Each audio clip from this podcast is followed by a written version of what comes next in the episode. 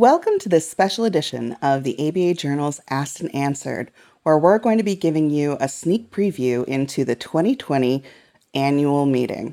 I'm joined today by ABA President Judy Perry Martinez and Marty Ballo, the Associate Executive Director of the Meetings and Travel Group. Thank you guys so much for joining us. We're delighted to be here. It's great to be here.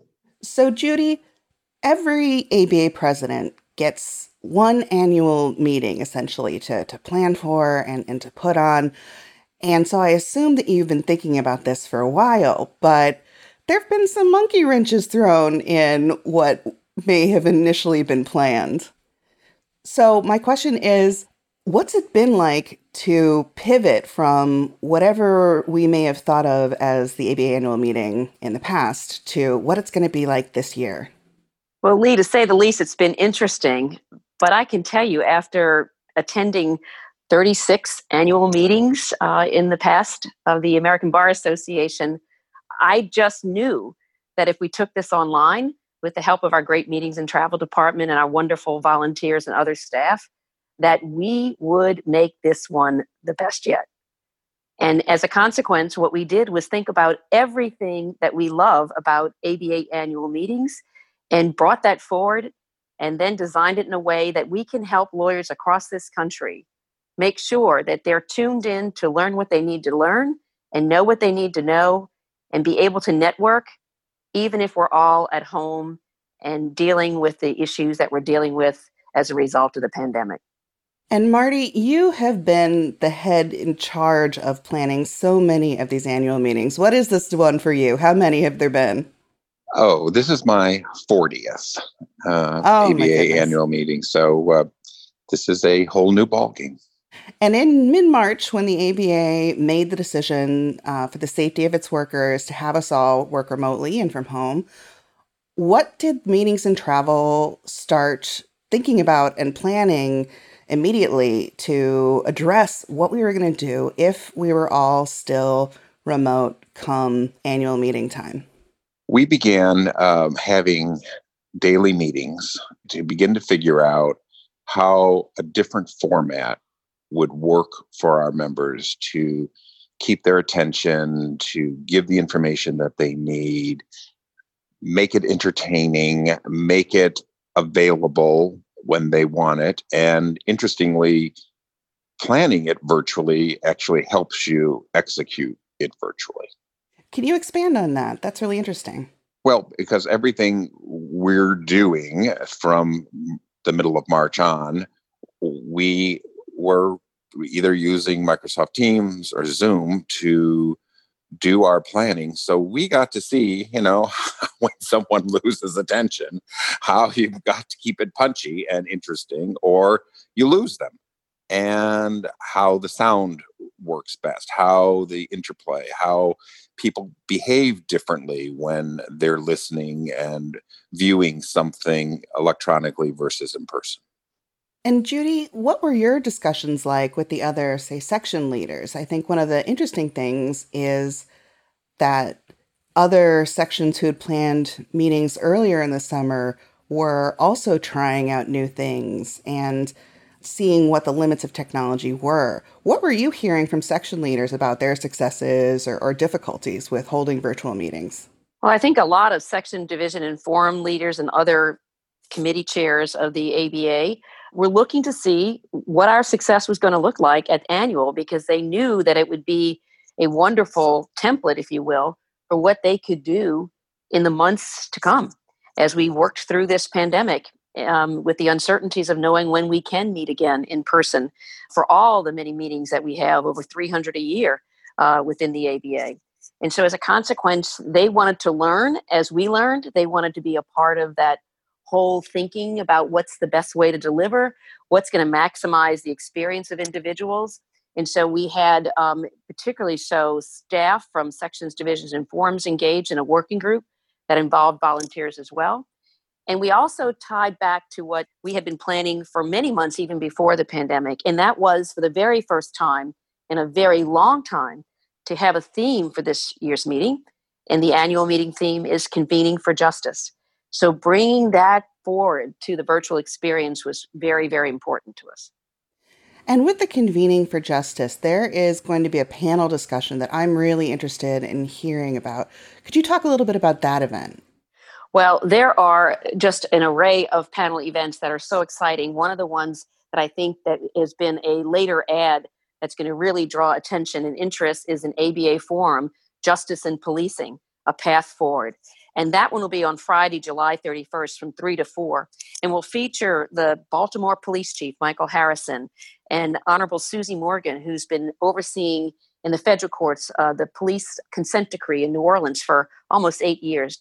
Dr. Traci Burch, who is an academic at Northwestern and the American Bar Foundation, who has in her scholarship portfolio articles and interests that she has in policing. And also on that panel is uh, confirmed U.S. Senator Tim Scott from South Carolina, and Joey Jackson will moderate. And they'll be looking at policing and what can be done in order to make sure that we are addressing all aspects of policing, including police violence against Black men and women, um, and most importantly, how we can do better at policing in all our communities across the country. Now, Marty, there are some other events that we always have around annual meeting and that I think are really inspiring and enjoyable for the people who attend, including um, the ABA medal presentation and the Thurgood Marshall Awards. How are those going to be held and how can meeting attendees view them and experience them? Well, they will um, be held in actually different time slots than they have been in the past. We're going to be kicking off the annual meeting with the General Assembly, where the presentation of the ABA medal will be to uh, former uh, ABA President William Neukom. And we will have some very interesting, not yet announced, but believe me, it will be very impressive uh, speakers that will be joining us for the General Assembly. The Thurgood Marshall dinner uh, will be an event uh, that uh, kind of a bring your own dinner event on Friday, and they will be honoring Marian Wright Edelman. And uh, I, I, think it's one of the other really interesting things about doing a virtual meeting is that you have access to speakers that you could only dream about when you're trying to do them in person, just how busy people are to make the commitment to come and speak, you know, taking multiple days, the travel, everything that's involved. In the virtual world, almost anything is possible. And, and, Lee, let me mention that and add to what Marty just said, because with every challenge comes opportunities, as we all know, and we've all experienced during this pandemic. But the list of speakers that we are even announcing at this time, and we have more that we have not yet announced, but the list of speakers is breathtaking. Um, to give you some ideas, uh, former Ambassador Andrew Young talking about mayors and civil justice over 40 years. Ken Starr on the annual Supreme Court uh, roundup that we do each year. Ken Starr will be at the table for that. A conversation, and we're having we're sprinkling these conversations throughout the week. Um, a conversation on Shortlisted, a new book out on women in the shadows of the Supreme Court by its two authors, Renee Knake and Hannah Brenner Johnson. Um, a conversation about justice in space uh, with the NASA administrator, Jim Bridenstine, and the acting associate administrator, Mike Gold, who will be talking about what justice is in space. Melanne Verveer, former ambassador for U.S. Uh, ambassador for women at large issues, um, she'll be talking about women in Beijing and women's rights or human rights, uh, Beijing plus 25, with Judge Bernice Donald from the U.S. Court of Appeals for the Sixth Circuit. Samantha Power, a former ambassador, will be joined by Judge Jim Wynn from the Fourth Circuit to talk about justice and human rights. And we'll also have other programs, including one on LGBTQ issues arising out of the recent Bostock decision with Chai Feldblum and uh, Chair uh, President elect Trish Refo. And then one of my favorites is a conversation on climate change with the world renowned skier, Kit DesLauriers, um, who has skied the seven summits, the only person to have done so. And she'll be interviewed by Karen Mignone, the chair of the ABA section on environment, energy, and resources. So we have all these impressive speakers. And one of the things that I think we really should broadcast and that maybe not all people know is ABA members always get a discount for the ABA annual meeting. But for the 2020 all virtual annual meeting, Marty Ballo, how much do ABA members pay? it's free.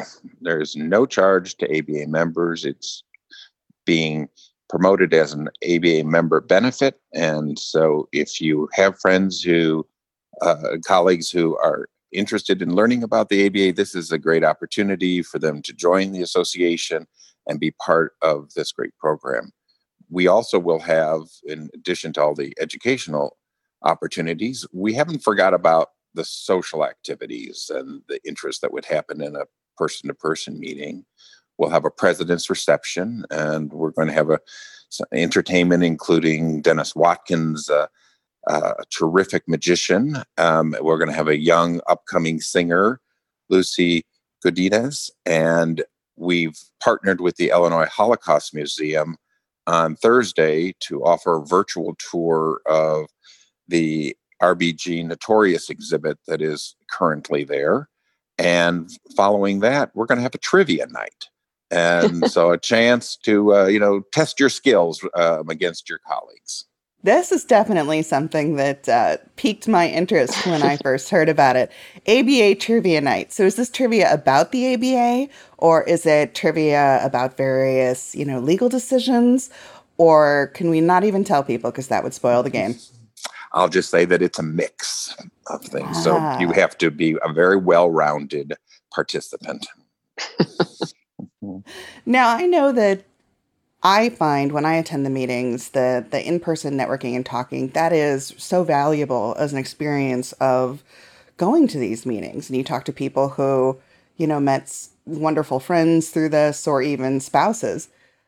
And I thought, well, how can we even replicate that in the digital space?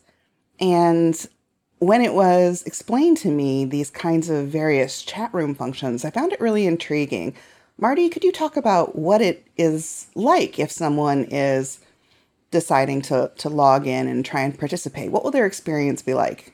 Well, we have uh, modeled the president's reception um, after a very s- successful round of receptions that were um, that happened during the antitrust spring meeting we learned from their event. So when you register to attend our reception, you're going to have the opportunity to go and jump around from various tables where you'll have a chance to meet new people. And I think uh, Judy actually experienced it during the antitrust meeting. I did, and it was a lot of fun. And I met lawyers from different parts of the country. I met lawyers, Lee, that I probably would not have met but for being an active ABA member and attending an ABA meeting.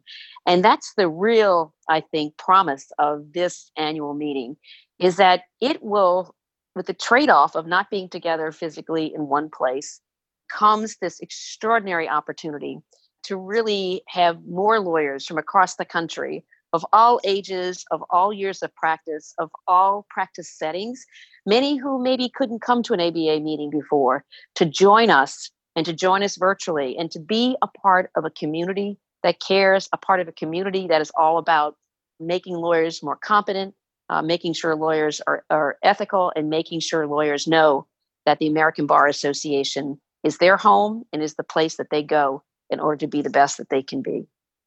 And I know that when ABA Journal reporter Amanda Robert was speaking to uh, various members and, and sections who'd had, you know, sort of the first all virtual meetings, she said that she was finding from them that they did see much more engagement and many more downloads than they would have expected to see in person visitors.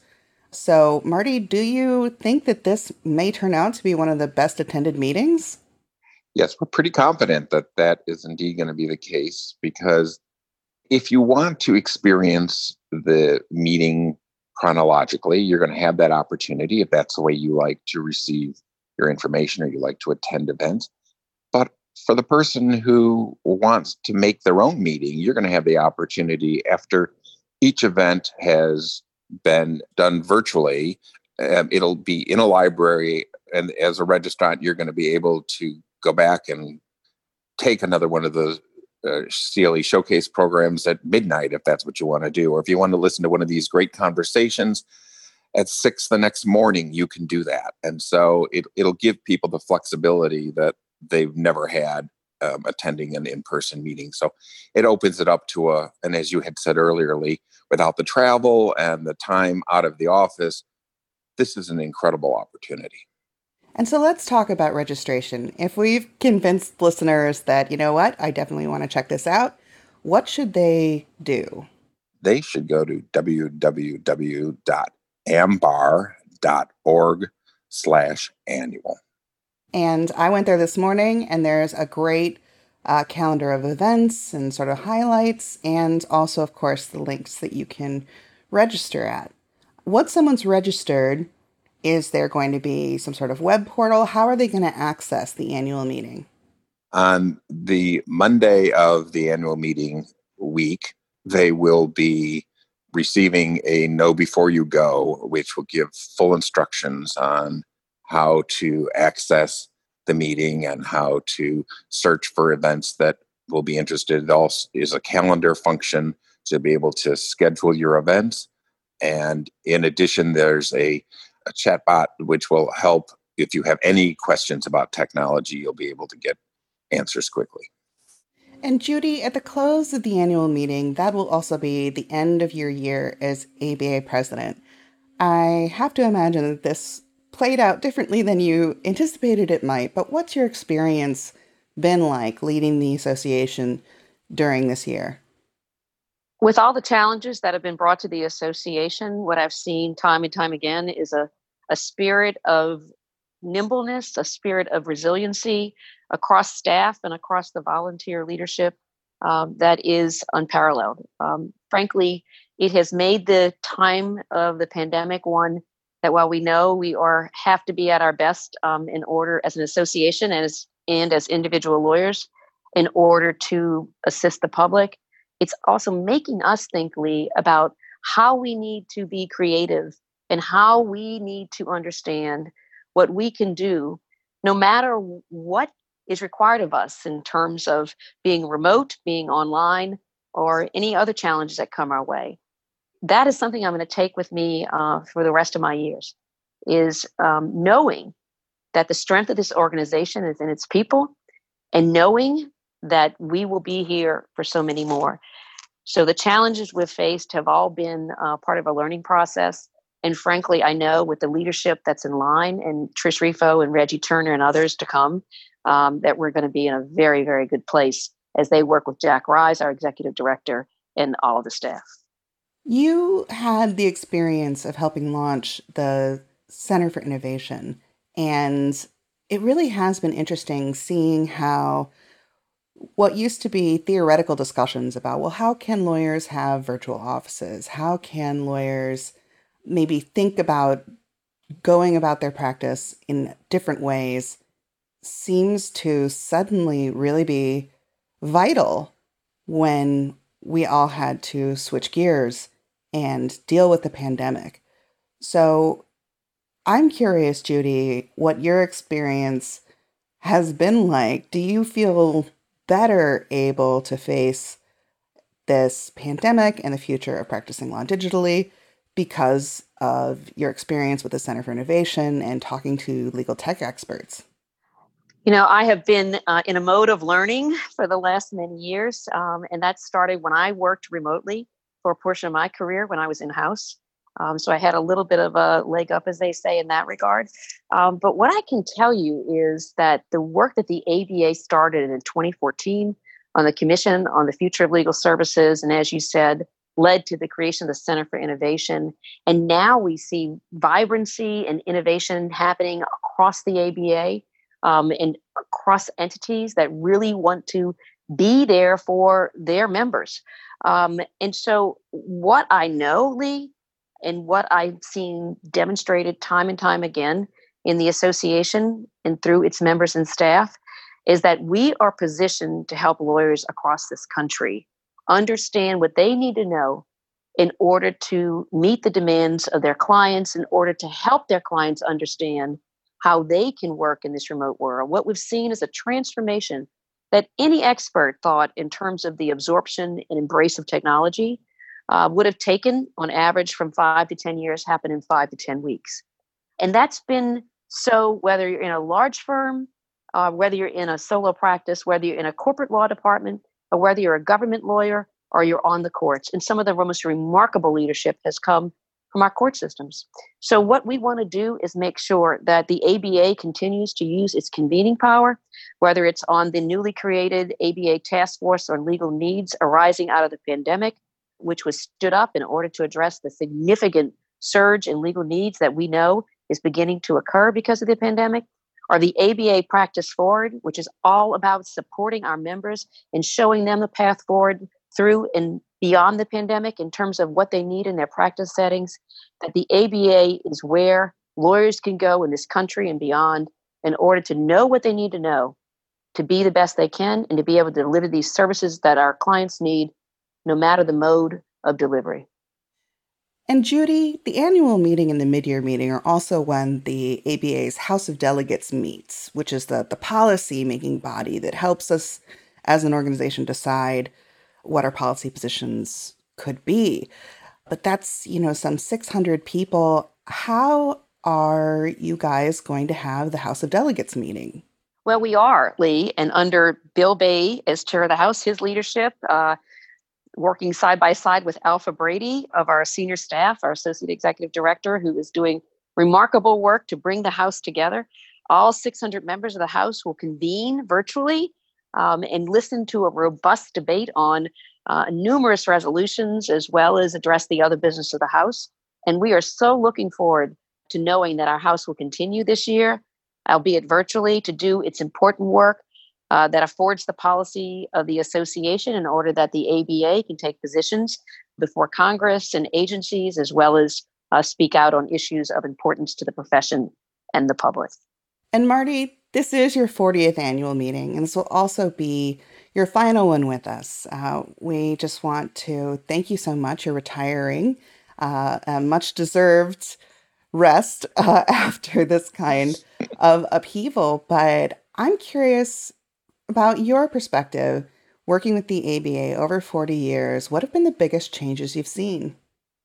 I think probably the biggest change that I've seen has been the incredible change in diversity of our membership and our leadership in the organization that has made it a much more reflective and relevant organization to the practice of law. And I'm very proud of that change that has occurred from what I saw as a very young man uh, at my first meeting, where there was very little diversity. And I think we're a better and a richer organization because of that. Well, Marty, we all appreciate your service so much. Judy, is there anything you'd like to add? Um, I know that every volunteer leader who's actively engaged in the ABA is well aware of not only Marty's service and his expertise, but also his leadership. But to all of those listening, we have a gem among us on this podcast, um, a gem that will keep shining even after he departs and retires. Um, Marty Ballo has not only been our associate executive director of meetings and travel of the meetings and travel group, um, but he has been a leader across the board, a thought leader for the American Bar Association, uh, responsible his group for 300 annual meetings a year, the logistics for the annual and mid-year association meetings, our programs on ABA preferred hotel rate, to our ABA leverage programs, and so much more. He's been recognized for his lifetime in, with a lifetime achievement award from the Professional Convention Management Association, which is the world's largest and most respected network of business events strategists. But Marty, for 40 decades of volunteers from across the ABA, I say thank you on their behalf for your leadership, for your vision for the American Bar Association's meeting, and most importantly, for your friendship. Thank you, Judy. And if you'd like to join Marty and the rest of us for the 2020 ABA annual meeting, again, that website is www.ambar.org slash annual. Thank you for joining us for this special edition of the ABA Journal's Asked and Answered. If you enjoyed this podcast, please rate, review, and subscribe on your favorite podcast listening service.